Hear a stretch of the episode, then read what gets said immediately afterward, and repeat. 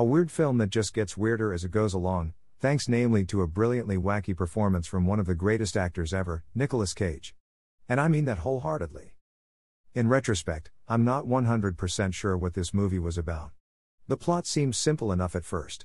There's a murder of some kind, and Cage's morally challenged, cocaine snorting cop character is called in to help solve the crime. But then things start to take weird turns that I couldn't quite follow. Maybe it was intentional, or maybe I missed some things, but everything started to get really weird. I loved how Cage's character gets progressively more insane as the film goes along, as the cocaine and the lack of sleep and the stress of trying to solve the murders start to weigh on him. His state of mind manifests itself not only in his behavior, but in the camera work and overall structure of the film. It's a great way to bring the audience in on his slow spiral, and really makes you wonder how in the hell things could possibly work out for him in the end.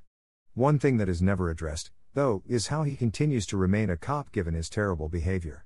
The ending sort of explains it, but not in a very realistic manner. Maybe this is a question better left unasked. The film is also quite hilarious at times, namely in the later scenes when Cage is really off his rocker. One scene in particular involving a woman in a wheelchair had me in stitches. Who'd have thought so much hilarity could come from such a relatively dark, disturbing film? But there you go. Overall, not a bad film. Certainly unique and entertaining, and very funny. And what a great performance from Cage.